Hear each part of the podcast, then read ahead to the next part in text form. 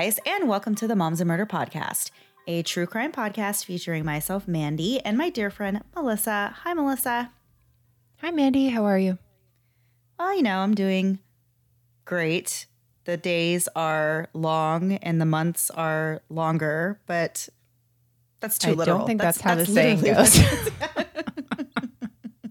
the parenting one is the days are long, but the years are short. And oh, sometimes yeah. I want to strangle the person that says that. I'm like, no, it's been a really, I feel like I've lived 13 lives in the last 11 years. So yeah, definitely. So yeah, I mean, you know, more of the same, more of the same, and I guess I'm fine with that.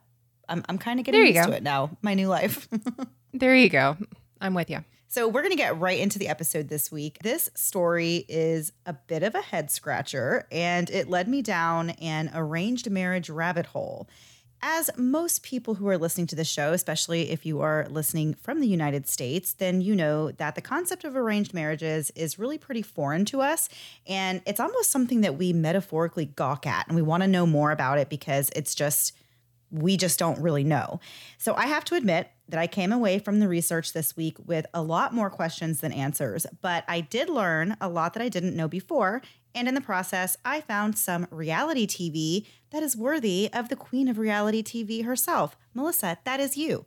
I'll be the one to judge that if it's good enough for me.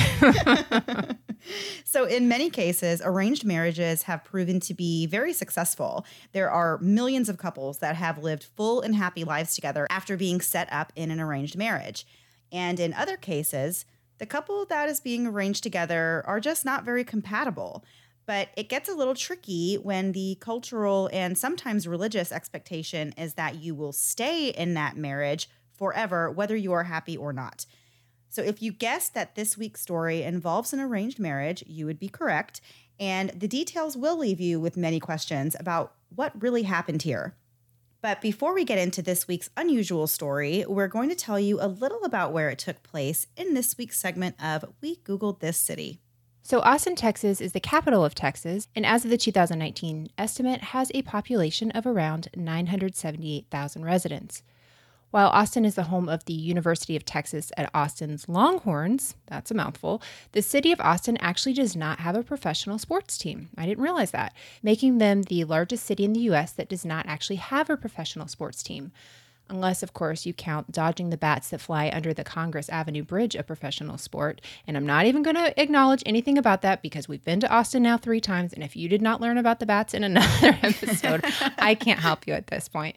So, back in 1972, singer Willie Nelson attempted to retire and move to Austin to live out a relaxing life of retirement. So, what is that, 48 years ago?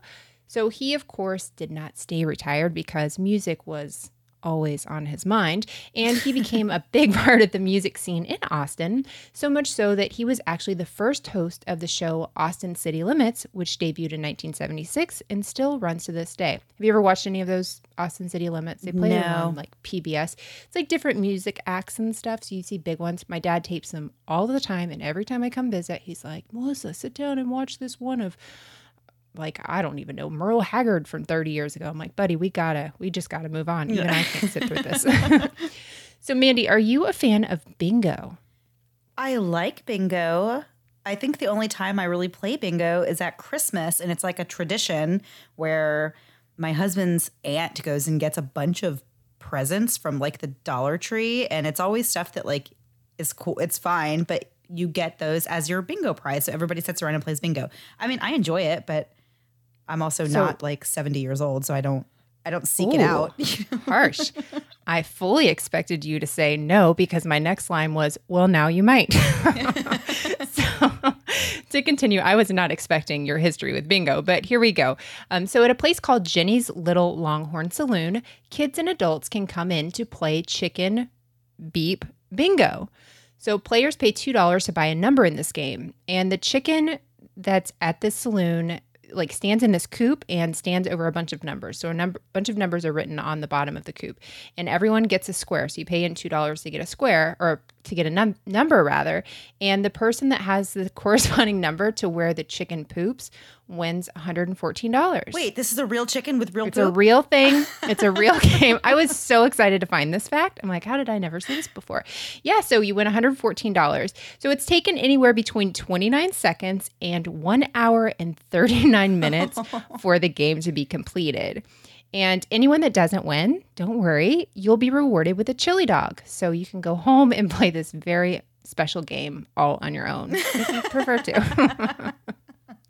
So this is now our third time in Austin for Google This City. And so you've all heard my Matthew McConaughey jokes at this point. So I thought we'd do something a little bit different to close this segment. Mandy, we're going to play a quick game of fill in the blanks. I'm going to give you a description and part of a name of a person, place, or thing, and you fill in the blank. The clue for all of these is it's a town in Texas, okay? Oh, okay. You've got it. You've got it. Ready? First one the famous wrestler named Stone Cold Steve Blank. Austin. Got it. Okay. You're going to do great. Second one, a movie character made famous by Mike Myers, and he liked to say, Yeah, baby, blank powers. Austin Powers. Great. You're doing amazing. Third, we just spoke about this program. It's called Blank City Limits. Oh, Melissa. You're asking me to remember something you said like 30 But seconds Mandy, ago. oh my gosh, what were your last two answers? Austin. What are we talking about? We're Austin talking about City Austin. Limits.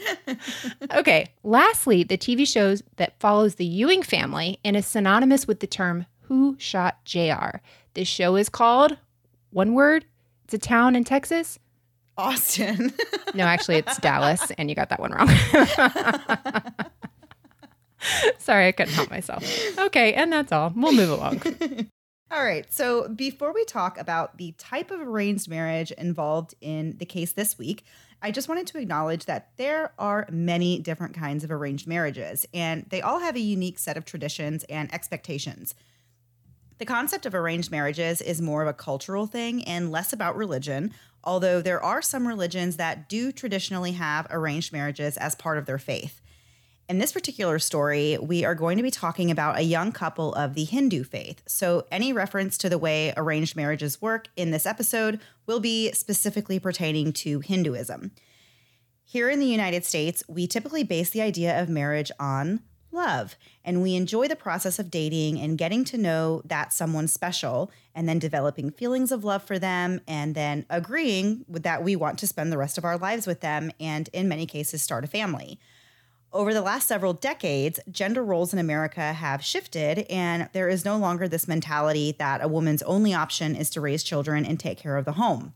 Marriages in our culture are typically based on a strong feeling of romance, connection, and an actual desire to have a life with that person, in which each party is treated as an equal. The way we view relationships and marriage make it more difficult to understand the cultural practice of having your family pick your spouse, often without ever giving you a chance to meet them first. But that is what followers of Hinduism believe is the best way. A Hindu marriage is not based on romance, but on friendship.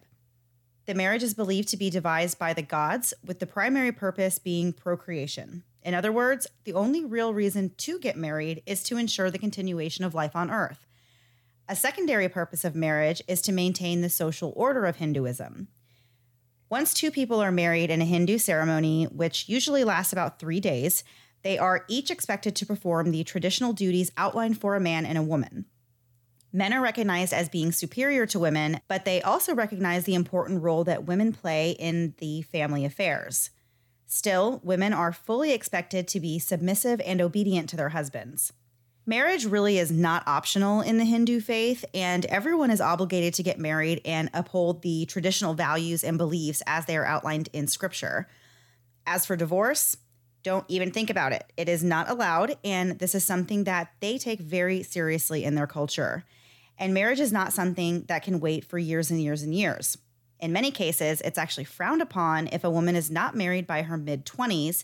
And if a man is not married by his mid to late 20s, it's considered shameful and the pressure is really on to make a marriage happen. And that's what happened in the case of Bimal and Shreya Patel. Shreya was born in 1986 in India, but when she was just a toddler, her family moved to Dubai. Her father was a factory worker and her mother was a seamstress. They raised Shreya under very strict Hindu tradition, and from a very early age, Shreya understood that the course of her life would really be determined by her family.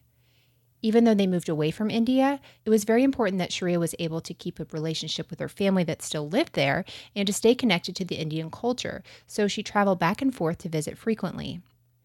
When Shreya was in her early 20s, she moved back to India to attend college there.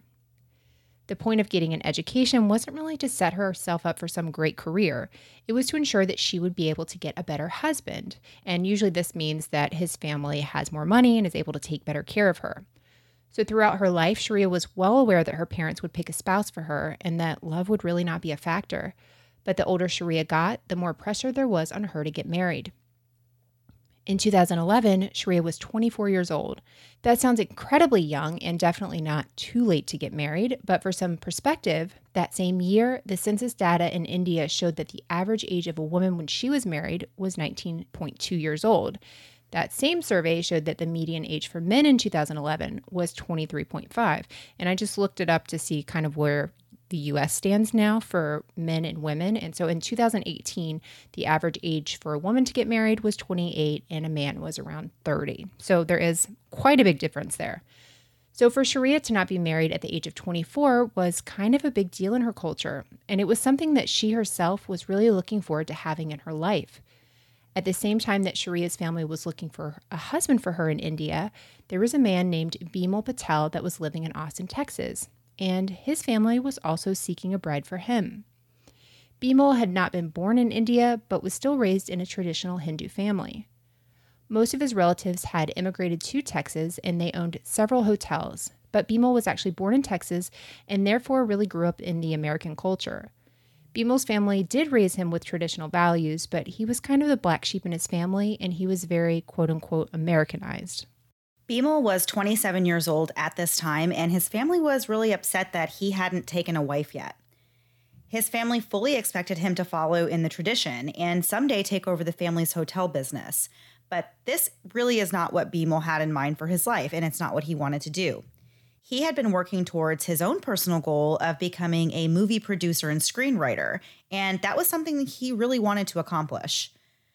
Bimal moved to Austin to pursue this dream, but as time passed and he wasn't yet a successful movie producer, his parents began to express this concern over the direction that his life was headed. In 2011, his father essentially told him that he could still fix this if he committed to following the Indian culture. And since Bimal wanted to make his family happy and he was also familiar with arranged marriages, his parents actually were also in one. He agreed to let his father use an arranged marriage service to find a traditional Indian wife for him.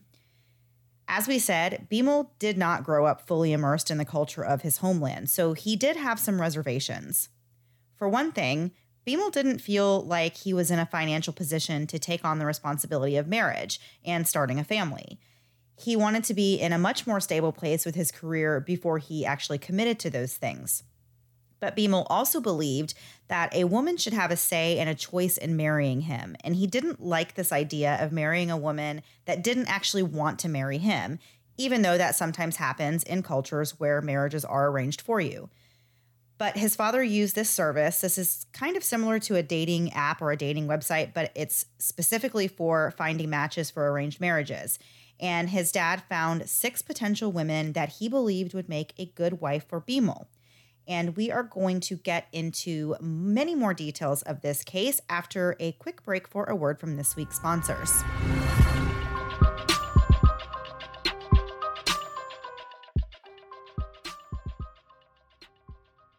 I read a recent statistic that said the average person sleeps 26 years of their lives. 26 years. Now think about your sheets. If you're spending that much of your life in bed, shouldn't you do it with sheets that are soft and comfortable? Sheets and Giggles think so. That's why their 100% eucalyptus sheets are softer, more breathable, and more sustainable than both cotton and bamboo sheets. The first time I used my Sheets and Giggles sheets, I was in heaven, and each night since then, it's been just as good. My bed is so comfortable that that's where I spend most of my time editing and working because why on earth would I go sit somewhere else when I can sit in what I call my bed cloud? Plus, Sheets and Giggles now has a comforter that I'm going to be using as the new housewarming or wedding gift for everyone I know. The comforter is thermally bonded to hold up against normal living, and since it's from Sheets and Giggles, it has the same benefits of their sheets. Plus, it's cuddly and cozy in the winter, and I can say with 100% certainty it's cool and breezy in the summer. It covers you without suffocating you. Sheets and Giggles uses zero pesticides or insecticides, and for every order, they plant a baby tree in the US to fight deforestation. Besides the comfort and aesthetics of their sheets and comforter, what I really love is their eternal return policy. Try it for a month, a year, or even the 26 years of your life that you spend in bed, and if you still don't like it, you can return it. Go to sheetsgiggles.com and use the promo code MOMS for 10% off the best night of your life. Again, Go to sheetsgiggles.com and use the promo code MOMS for 10% off the best night of your life. Taking care of yourself isn't always easy to do, but you can feel good about what you're putting on your skin with True Botanicals. Things in the world are a little crazy right now, so why not focus on your skin and health? True Botanicals products can be calming during these stressful times and are delivered straight to your door. True Botanicals skin and body products deliver results to you by using natural and organic ingredients without toxins, so you can feel as good as your skin looks since they are filled with natural and organic ingredients. True Botanicals uses both the latest scientific advances and centuries old botanical extracts to create all natural formulas in their products, like their hydrating face cleansers, face oils for aging, breakout prone and sensitive skin, and nutrient packed serums, perfect for your at home self care routine. Every True Botanicals formula is made safe certified and made without the 5,000 plus known toxic ingredients. But unlike most of the other non toxic products you may have heard of, True Botanicals solutions will actually work to repair skin issues. I love the face oils for aging and have noticed a huge difference in the softness and the look of my skin. True Botanicals worked with researchers at universities like Carnegie Mellon and Cornell and identified nourishing botanical extracts that are rich in antioxidants, vitamins, and essential fatty acids to help develop potent formulas that actually work better than leading beauty brands.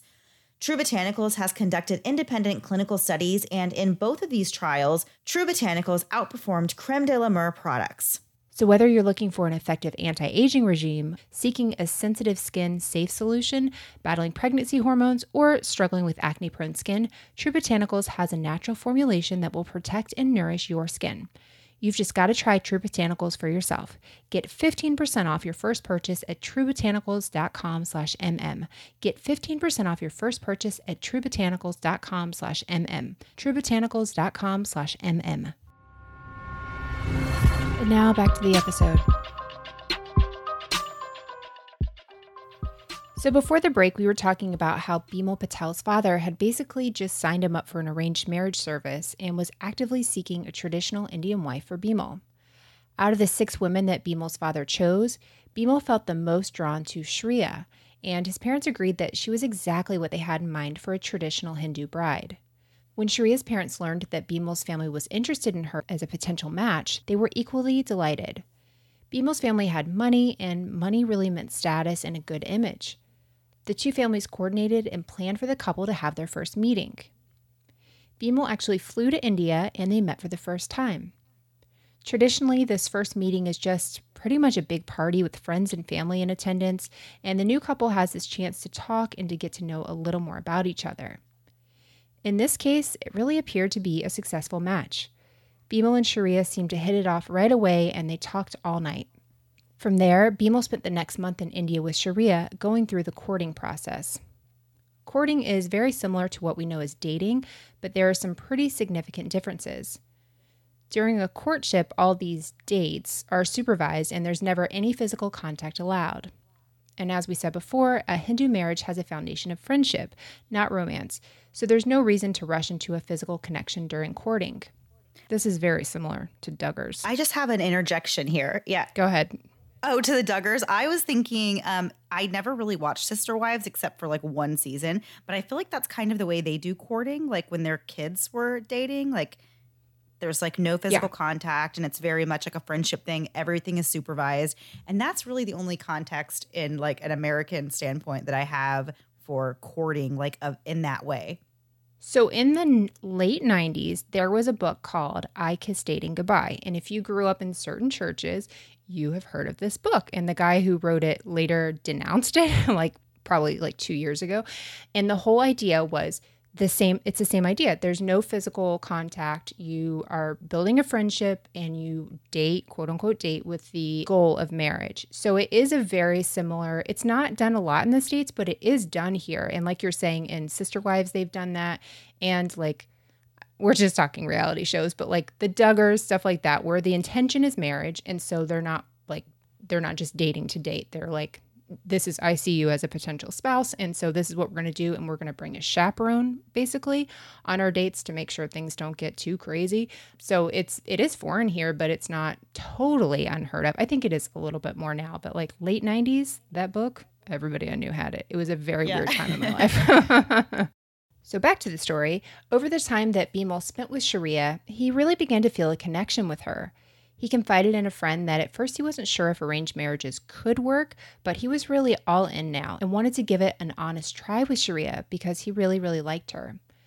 At the end of the quick courtship, Bimal and Shreya were married in a traditional Indian ceremony in India. If you've ever seen photos or attended an Indian wedding, then you know how extravagant and beautiful they are, and this wedding was really no exception. It was very lavish, and the festivities lasted for days. So after the honeymoon, Bimal needed to return to Texas so that he could begin the immigration process for Shreya to be able to join him in the States. According to one source Mandy found, it can take between 10 to 38 months for a marriage based green card to be issued. And in this case, it took a little over a year. So I'm always very interested in this because, as you know, I'm a very big 90 Day Fiance fan.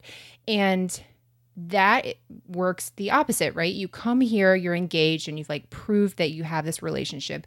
And you, once the person from the other country comes here, they have 90 days to get married. It's, you don't get a green card, but but they could live here first. It's interesting to me that they they went about it this way, but it could be so they could have this beautiful Indian wedding and have their family there and all that. But sometimes, uh, sometimes on these shows, I say as the professional uh, TV watcher, they do it they do it that way but other times they'll go through the other process where they have 90 days but it still takes a while to get that marriage visa so it was kind of interesting to me they did it this way I feel like after researching this case and listening to you talk about 90 Day Fiance, I legitimately want to watch it, which I'm just putting that out there on the record. Don't do so this to me. Don't you can't can change your mind. Say this. Yeah. I'm into it. I'm really into it. I'm curious. It's one of those shows that you I don't watch it for the quality of people on there. I don't watch it for the feeling of watching people fall in love. None of that. You watch it to see how people, some people are train wrecks. Most of the time, it's the Americans. Total train wrecks. Like nobody, a 90 Day the Other Way is the one that's going on now, which, by the way, I can literally tie this in because one of the couples, the husband is Hindu. He was in an arranged marriage and is trying to get divorced to be with this other lady.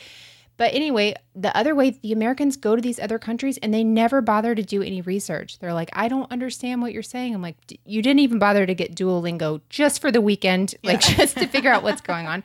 It drives me absolutely insane. But I'm going to hold you up to that and I'll just start quizzing you and I'll give you an idea of which seasons to watch. There's currently two going right now. So I have a lot going on in 90 Day World.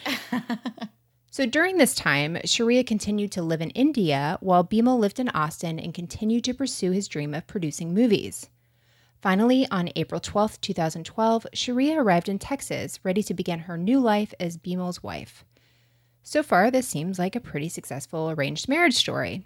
But just five short days after Shreya moved across the world to be with Bimal, something really horrifying happened. At around 9:15 p.m. on August 17, 2012, an off-duty police officer was walking his dog near Bimal and Shreya's apartment building when he heard these blood-curdling screams coming from a balcony. When the officer looked up, he saw a naked man standing on the balcony, badly burned and with smoke still coming off of his body. It was Bimal, and he was screaming that his wife had set him on fire. After quickly dialing 911 to report the information he knew, the off duty officer entered the apartment building and ran up the stairs to the front door of Bimal and Shreya's apartment. As he got closer, an overwhelming smell of gasoline hit him right in the face. And just as he was approaching the door, Shreya came out clutching her purse and simply told the officer that she had to leave. Of course, this officer wasn't about to just let her leave, and he instructed her to go back inside the apartment and wait while he looked around and spoke to Bimal. Throughout all of this chaos, Shreya was perfectly calm. She did not seem to be upset or in a panic, even though something bizarre had clearly just happened inside of her apartment. Moments after the officer entered the home, Bimal came in from the balcony yelling in agony and repeating that his wife had set him on fire. The officer immediately noticed the severity of the situation. Bimal's skin was charred and was actually falling off in spots, and his arms were bloodied, and he was still smoking.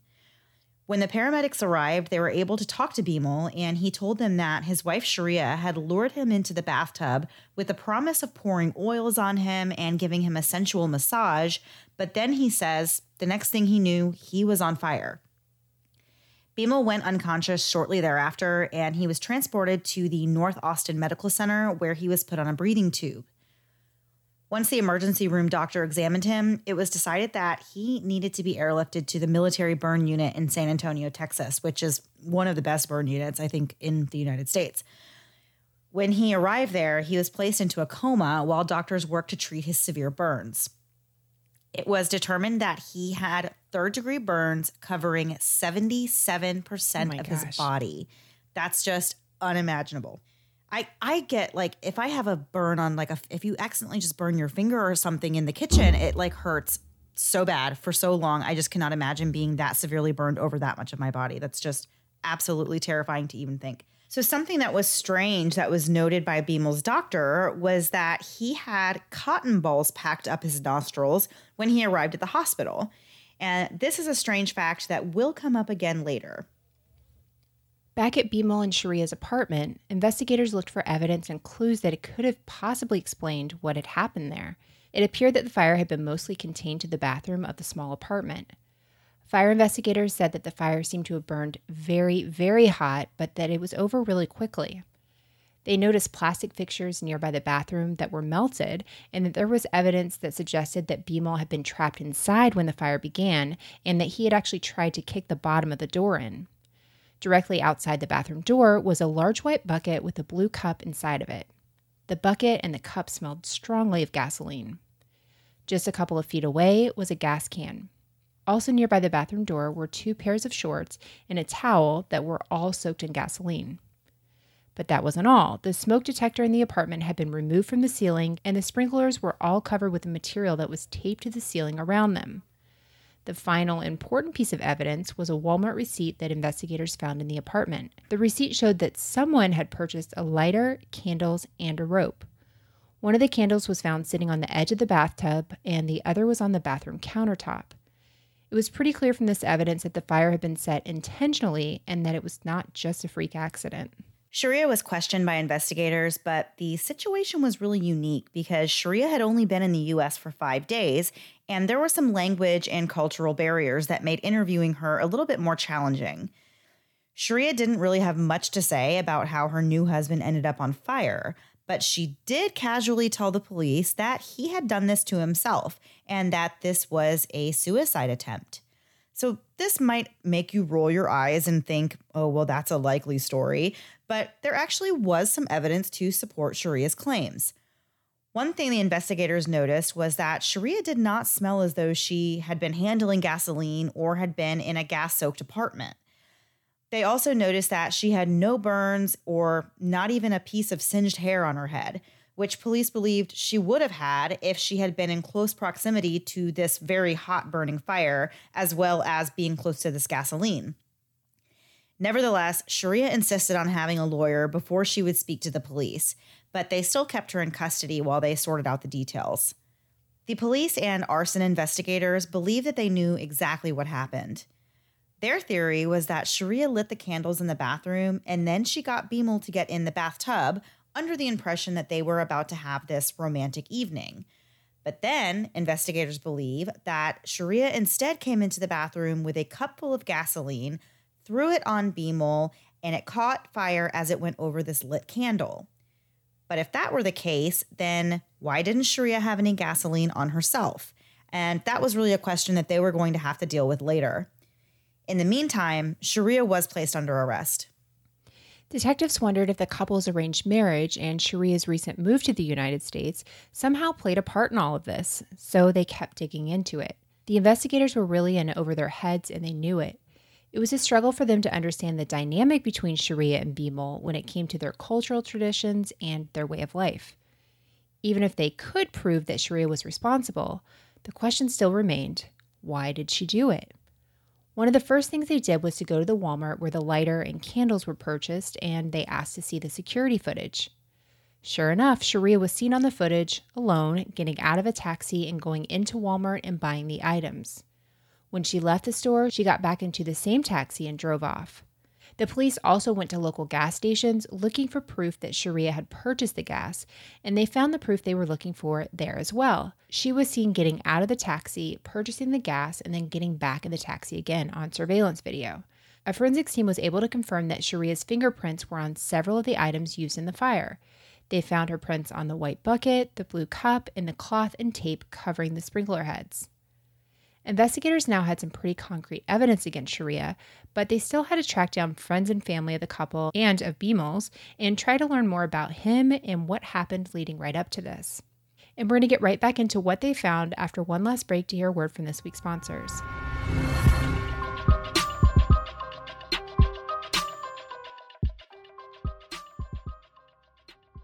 I don't know about you, but I need a little bit of wind down time at the end of the night.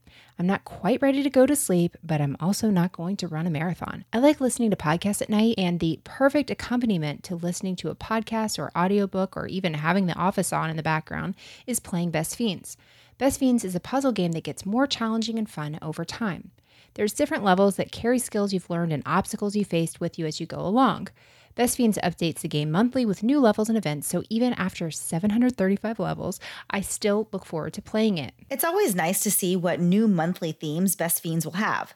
The themes are incorporated in the games, so even after you've been playing for a while, the way the game looks and the levels themselves keep things exciting. My favorite character right now is Napoleon, and if it was legally possible and if he was real, I would make him a part of my family. He's the guy I want with me in every single level since he can cover the most ground.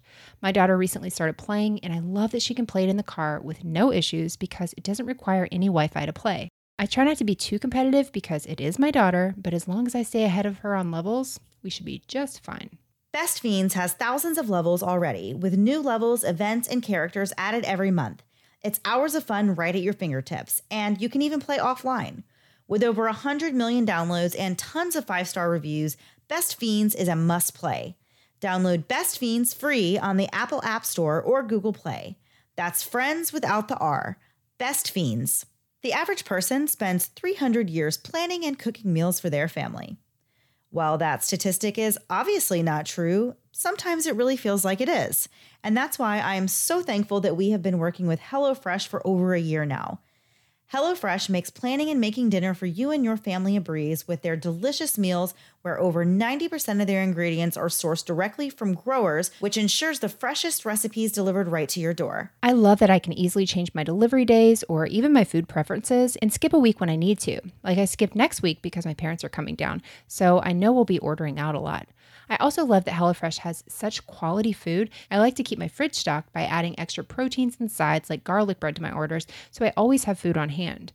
A few weeks ago, I took a giant leap out of my comfort zone and tried the Middle Eastern steak bowls with spiced rice, roasted veggies, and lemon garlic yogurt sauce. I had no idea what a yogurt sauce with steak would be like, but like everything I've had with HelloFresh, it exceeded my expectations and my family was just as impressed. I love that HelloFresh gives you foods you may be familiar with and adds a twist you wouldn't have tried on your own to create a perfect meal. Go to HelloFresh.com slash 60 moms and murder and use code 60 moms and murder to get $60 off your first three weeks, including free shipping on your first box. Additional restrictions apply. Please visit HelloFresh.com for more details. Again, go to HelloFresh.com slash 60 moms and murder and use code 60 moms and murder to get $60 off your first three weeks, including free shipping on your first box. Additional restrictions apply. Please visit HelloFresh.com for more details. And now back to the episode. Before the break, we were getting into the details of the investigation into the bathroom fire that severely burned 29 year old Bimal Patel and whether or not it had anything to do with his recent arranged marriage. What investigators learned was that Bimal had actually been pretty reluctant to enter into this marriage. His friend said that he was uneasy about getting married when he was so financially unstable, and they told the police about his distaste for the tradition of arranging marriages in the first place. As we said before, Bimal had grown up in American culture, and he didn't want a submissive wife that he had to pretend to be superior over. He really wanted an equal partner in marriage. Bimal's friend said all that changed when he met Shreya, and he actually did develop feelings of love for her. But according to Bimal's friends, that feeling was not reciprocated very well. They did not believe that Shreya was in love with Bimal the way that he was with her, and they may have been right. Over a year prior to the fire, back when the couple was having their very fancy Indian wedding, Shreya allegedly confided in two of Bimal's friends. She claimed that she had lost her virginity to another man and that she was in love with him. So keep in mind, in Indian culture, and especially in Hinduism, sex before marriage is something that just does not happen. So for Shreya to admit this to Bimal's friends was really a very big deal. According to Shreya, the man she was in love with ended their relationship and she was desperate to get him back. So she agreed to marry Bimal to make this other man jealous. But her plan backfired, and her former lover had no interest in chasing after her, so she went through with the marriage to Bimal. As we said before, it took a year of paperwork and red tape before Shreya was able to come to the United States to be with Bimal, and friends of the couple speculated that maybe Shreya didn't get what she thought she was getting when she arrived in the United States. Shreya had been told by her family that Bimal's family had money, but when she arrived in Texas, it became obvious that Bimal himself did not have any money. His apartment was very modest and small, and he was still struggling to make a consistent living. Police agreed that this could have been a factor in the possible murder attempt. While prosecutors worked to gather evidence and build a case against Shreya, Bimal laid in a hospital bed fighting for his life. Four months passed, and in that time, Bimal, who was as we said, in a medically induced coma, suffered multiple episodes of cardiac arrest. On September 8, 2011, Bimal finally succumbed to his injuries and passed away. His death caused prosecutors to really shift gears. The case was no longer an aggravated assault and arson, but was now what police believed was a homicide. So new charges were brought on Shreya, and in March of 2014, she finally went on trial. It was really a bizarre case to try and explain to a jury. There's really no denying the uniqueness of these circumstances that surrounded this horrific burning of Bimal Patel, and both the prosecutors and the defense attorneys wanted to make sure the jury had a really good understanding of the cultural differences that were at play in this case. The prosecution came up with a really strong case. They alleged that Shreya was desperate to get out of this arranged marriage after learning that it wasn't really what she thought it would be, and she felt that she had no other option but to kill Bimal.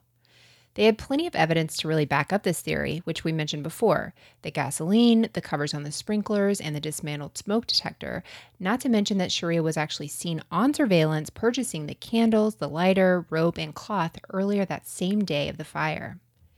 Prosecutors said that Shreya had used the blue cup to scoop gasoline out of the white bucket next to the bathroom, and then opened the door and tossed the gasoline onto Bimal before shutting the door and locking him inside. While Bimal was in the hospital, he did regain consciousness several times, but he was never able to speak to anyone about what happened that night. But there was no denying that he had told the paramedics that his wife had been the one to set him on fire, he repeated this numerous times that he just didn't understand why she would do this to him when he was just trying to love her. It seemed like a pretty open and shut case. However, the defense in this case really just came out swinging as well and left a lot for the jury to think about when it came to reasonable doubt. From the very beginning, as soon as the police first talked to Shreya after arriving at the scene, she stated that Bimal had tried to kill himself. Her defense team took that and ran with it, using it as her defense in her trial. But it's the evidence that they presented to support this theory that really makes you wonder. The defense claimed that Bimal ordered Shreya to help him carry out his own suicide, and they alleged that he instructed her on what items to buy and what to do to pull it off. In order to explain why Shreya would go along with this plan instead of going to get help for Bimal, they allege that part of the Indian and Hindu culture is that women are expected to be subservient wives, and that was something Shreya was raised her entire life believing. So the defense alleged that when Bimal told Shreya to help him pull off his plan, she felt she had no other choice but to comply. They spoke with a few of Bimal's friends who said that he had been rather depressed lately and he was feeling like a failure. Although he did seem to love Shreya, his friends said that his poor financial status and lack of stability was very stressful to him, and he felt rushed into this marriage. In a text message that Bimal sent to a friend, he said, quote, I feel like a branch of a tree, weighted down. I feel like I'm about to snap. End quote. In an arranged marriage of this nature, both the husband and wife are expected to fulfill certain roles, and failure to do so is considered disgraceful. And the defense argued that Bimal was just not a quote proper husband.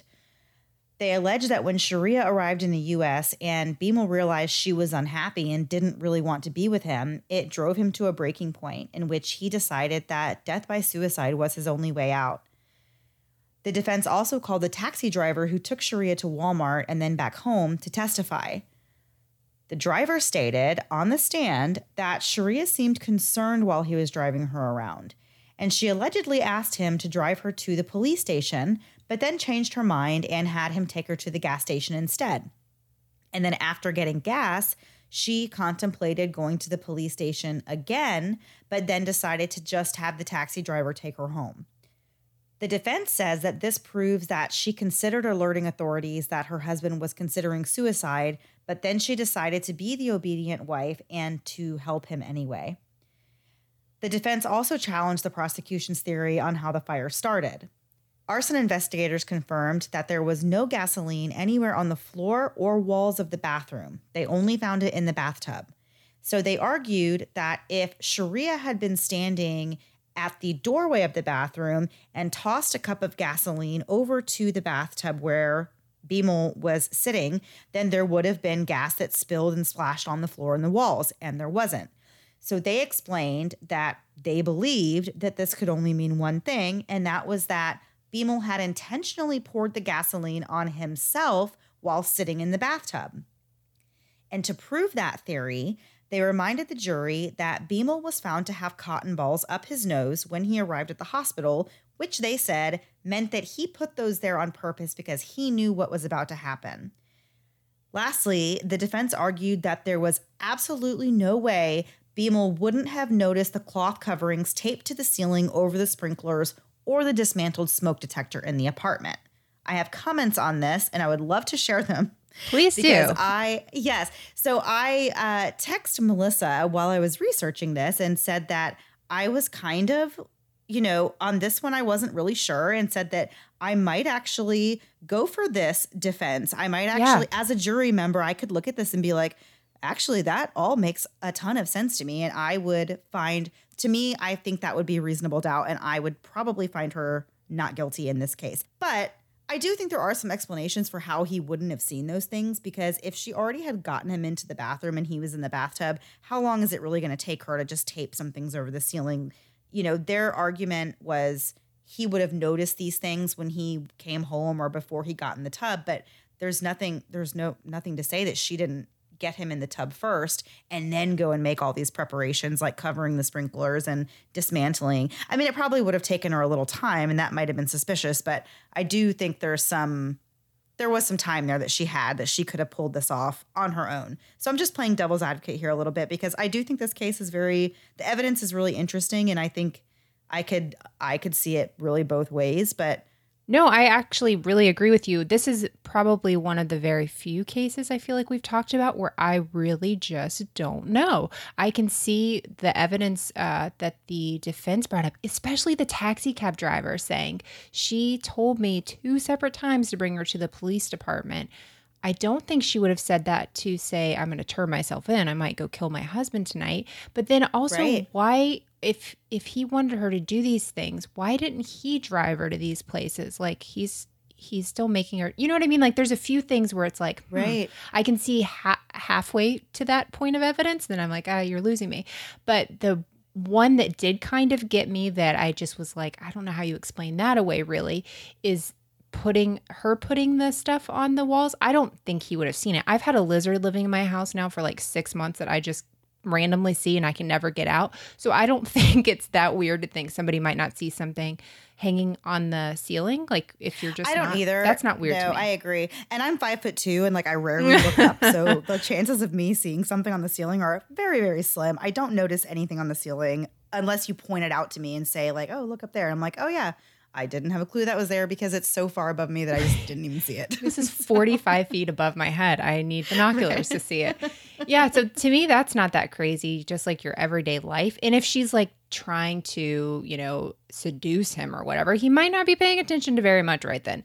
So it doesn't seem that crazy to me that any of that. But then whenever they say, I do apparently have a lot of opinions too, when they say that there's no way she could have just thrown it in there, that makes you think too how how would that fire have started if she didn't do that? How would she not have anything on her? So i think the defense in this like this case really did their homework and really did a lot of work. But i can see how a juror maybe if i was on the jury like you were saying i could see how you have reasonable doubt. Not saying that means innocence but if there's you know reasonable doubt you can't convict somebody on on the charges. So yeah I, I totally see what you're saying there. This is a very interesting story just all the way around. So after a week long trial the jury was actually sent to deliberate. They really had a lot of information to consider, like we were saying, and they had options when it came to what Shreya could be convicted of. In the end, the jury found Shreya not guilty of murder, but instead they found that she was guilty of a lesser charge of arson causing death. This was a huge win for the defense. It meant that Shreya would not be sentenced to life in prison.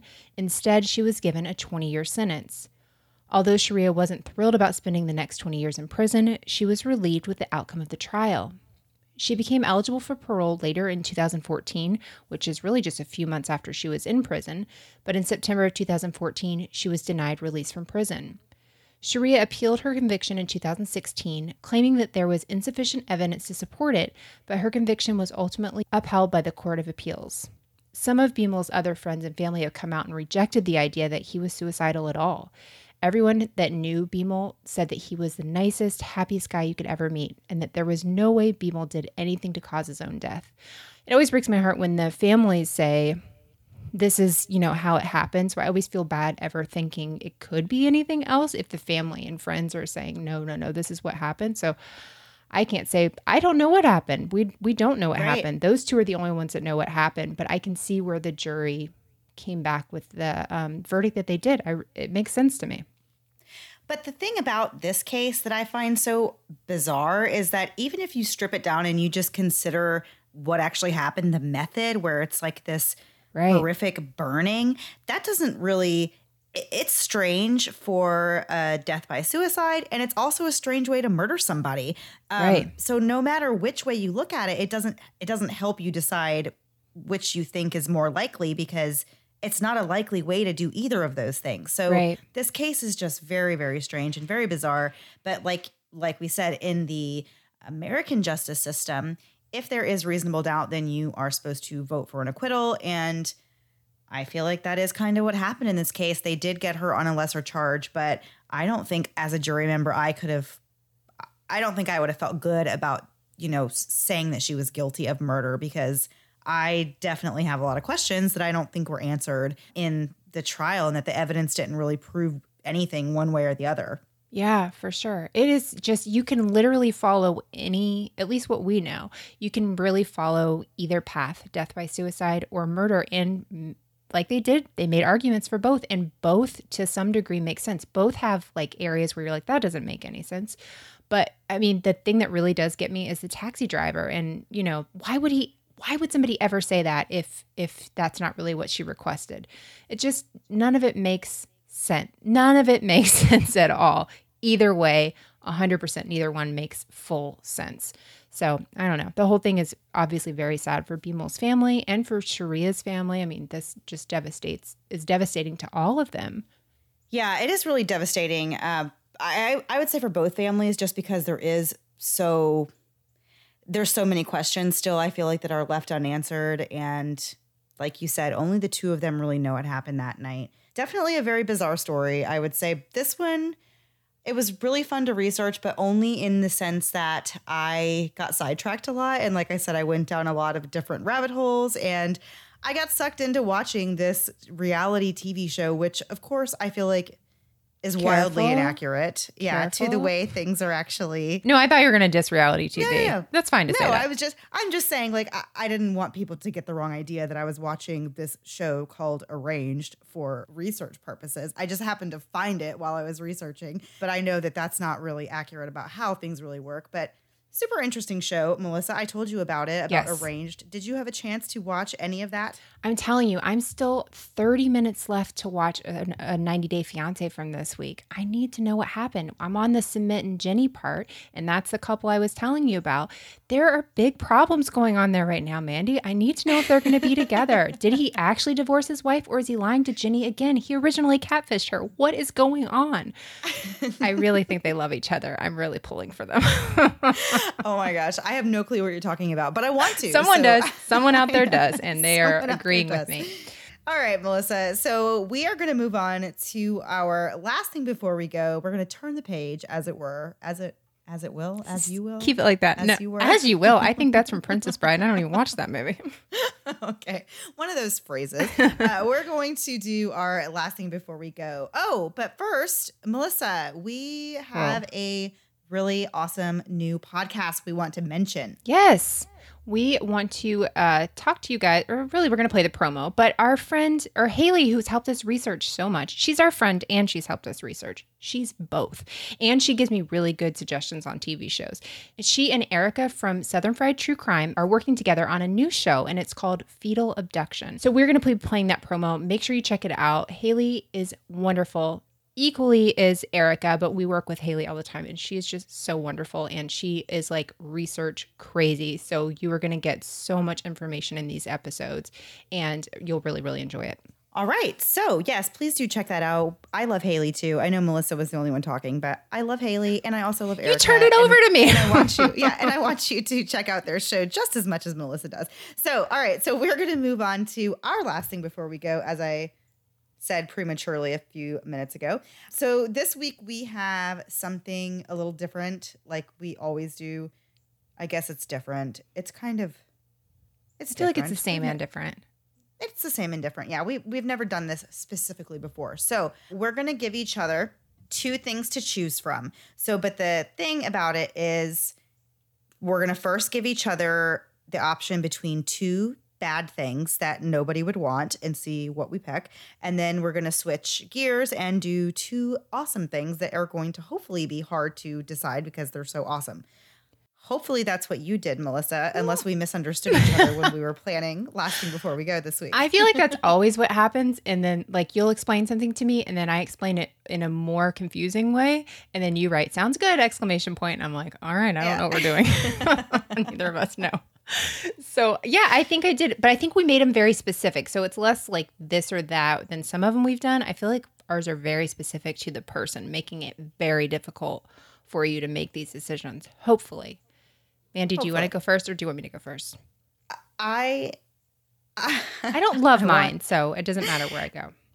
Okay, so I'll do my I'll, I'll do my bad choices for you first. So I want you to choose you choose your favorite of these terrible things. Okay. Which one, if you have to choose, would you rather eat? This is a food one. Would you rather eat pickled pig's feet Okay. or aspic, which I had you look up earlier today. And uh, if you don't know what aspic is, dictionary.com says that it is a savory jelly made with Mm-mm. meat stock set in a mold and used to contain pieces of meat, seafood, or eggs. And there is also usually vegetables in it. So imagine like a shepherd's pie and then encase that whole thing in gelatin and make it like a cake that you take slices out of. That's aspic. So do you want to eat a slice of aspic or do you want to eat pickled pig's feet? I would be lying right now if I didn't say my stomach is like acting like I could play a game of that chicken bingo right now. I am very upset with my stomach right now. Mandy, just oh, and I looked at a picture of that thing and it is horrifying. I saw corn in there, corn in a jello. it's not okay. But I'm going to pick that because feet feet? I'll never eat feet. That's so gross. There's websites where people do that. I don't want to do that. That's disgusting. Pickled Ew. pig feet. There's there's well there maybe you can find an aspic that you like because there's many different recipes out there, Melissa, and it's basically just the practice of putting savory food inside of gelatin. So If you can you put whatever you want in there. You don't have to put corn. if you do that, there's a 100% chance that you have plastic on your couches. A 100%. oh. that is so gross. Okay, Mandy, mine is a food thing for you as well. So, th- I guess would you rather? I don't know how we're doing this. Okay, I'm taking something you love and ruining it. You ready? Would you like Vegemite on your meat pies, fully slathered, inch of it, inch of it minimum on there, or musk flavored corn nuts? oh no. this is the worst. To be fair, they both suck for me too. I would hate both of them either way. So Honestly, I think I would rather eat Vegemite on meat pie. And the Australians are all cheering right now because that's They like are. two of their favorite things. So if you are listening from Australia, you're probably just over the moon excited that I chose that. I feel like the meat pie I make is so savory and oh, flavorful that. I wouldn't care about, or it would actually mask the taste of the Vegemite. But they're ew. I can't do musk flavored anything. That was awful. That was a one time experience that I never want to have again. No, no, no. I'm not doing that. I yeah, that was the most upsetting thing I think I've ever eaten in my entire life. Yeah. I totally agree. But I thought the corn nuts might so bring you around. I felt like I was eating air freshener, but also flowers. Yeah. It was. It was Maybe feet and the color brown somehow. I didn't know what was going on. yeah, just just awful. Okay. So Melissa, I'm gonna give you two things that are hopefully enticing and hopefully hard to pick from. okay. But we all we all know they're not it's not gonna be a hard choice for you. So would you rather win $10 million on a TV game show, but you have to spend all of it in one month, or win a lifetime supply of various fine cheeses? Oh. Um, I'm gonna do the first one, of course, because I'll just buy $10 million worth of cheese if I need to. I'll do what I have to do. But yeah, how are you going to store $10 million worth of cheese? cheese is better the smellier it gets. So don't worry. I will buy a Ew, oh my gosh. I'll buy a two million dollar refrigerator. when I was looking up things for this, I was thinking I almost was going to ruin cheese for you by doing um, it in the bad category about an option for things you can eat because I know you like cheese. But then I came across this thing that's literally called maggot cheese, and it's exactly what it sounds like. So don't look that up, but it's actually a thing, and they eat it and they love it. who And- who does this? Humans? It's called Casu Marzu. And is- it is A terrible name for a terrible thing. It contains live insect larvae, maggots. A variation of the cheese is also produced. Oh, Corsican villages. Okay, so it's I don't know where it's from exactly, but somewhere in Europe. Honestly, why do they have to ruin cheese? Maggots? What? Where? How? What is the reason for that? Why would you make something that's beautiful and wonderful and one of God's greatest gifts to us and put a maggot in it? That doesn't make any sense. Well, they actually they put them in there on purpose. The larvae are deliberately introduced into the cheese, and that's supposed to promote an advanced level of fermentation and break down the cheese's fats. And so the texture of the cheese becomes very soft, like brie. And but do you eat the but you maggots? just- apparently, some people pick them out and some people leave them in. Oh, so I don't understand if there's an option why you would leave them in. Like, I could pick out this dead animal thing. Oh, I can't even wrap my head around why somebody would do that. Cheese is so precious to me. I just don't understand why somebody would do this to it. It doesn't make any sense. I'm really upset. I'm going to get emotional about this. I was upset about it. That's why, I mean, that's why I didn't make it a part of my thing. But then I told you anyway. So I wasn't, still, I wanted you to be upset with me. Now you've ruined my life twice. it was just one. So I don't even want to give you your good ones. But okay, yours, I didn't make them very extravagant. But Mandy, would you rather, I guess, again, that's what I keep saying, do goat yoga for, let's say, a month every day. You do goat yoga. Or for a month, you carry a pig around in a baby Bjorn. Oh, You're like his oh, little I'm mommy. definitely gonna. I'm definitely gonna carry a pig around in a baby carrier. They're gonna squeal. They're gonna hate it, Mandy. He's gonna eat your face off. No, it will love me. It will grow to love me and learn that I'm its mother now. That is some very sick stuff you need some help with there.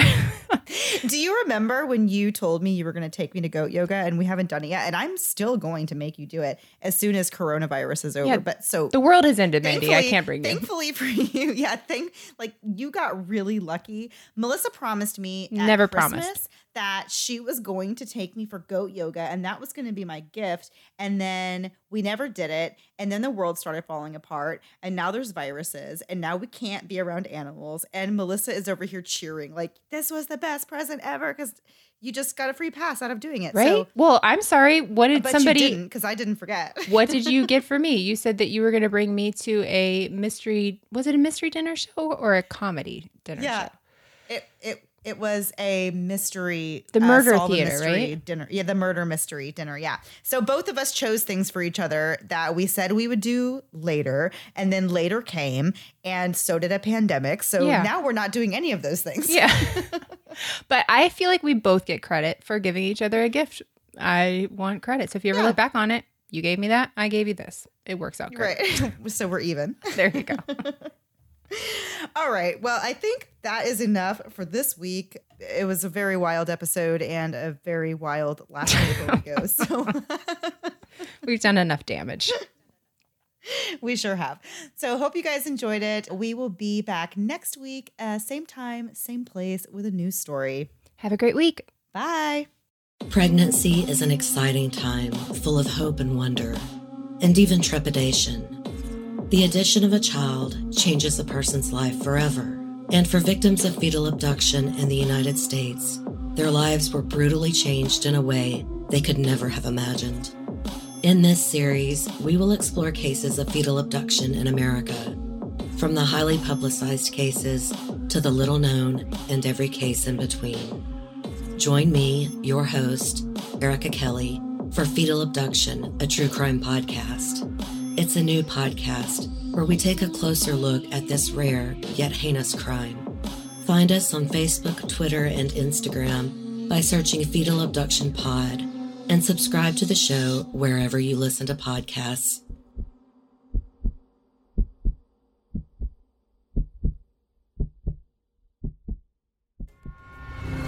Thanks so much for listening to the Moms and Murder podcast. Make sure to check back with us next week for a new episode. You can also find us at momsandmurder.com, where you can connect with us via social media. Please make sure you subscribe and give us five stars, because giving us four stars would be a crime. Thanks so much.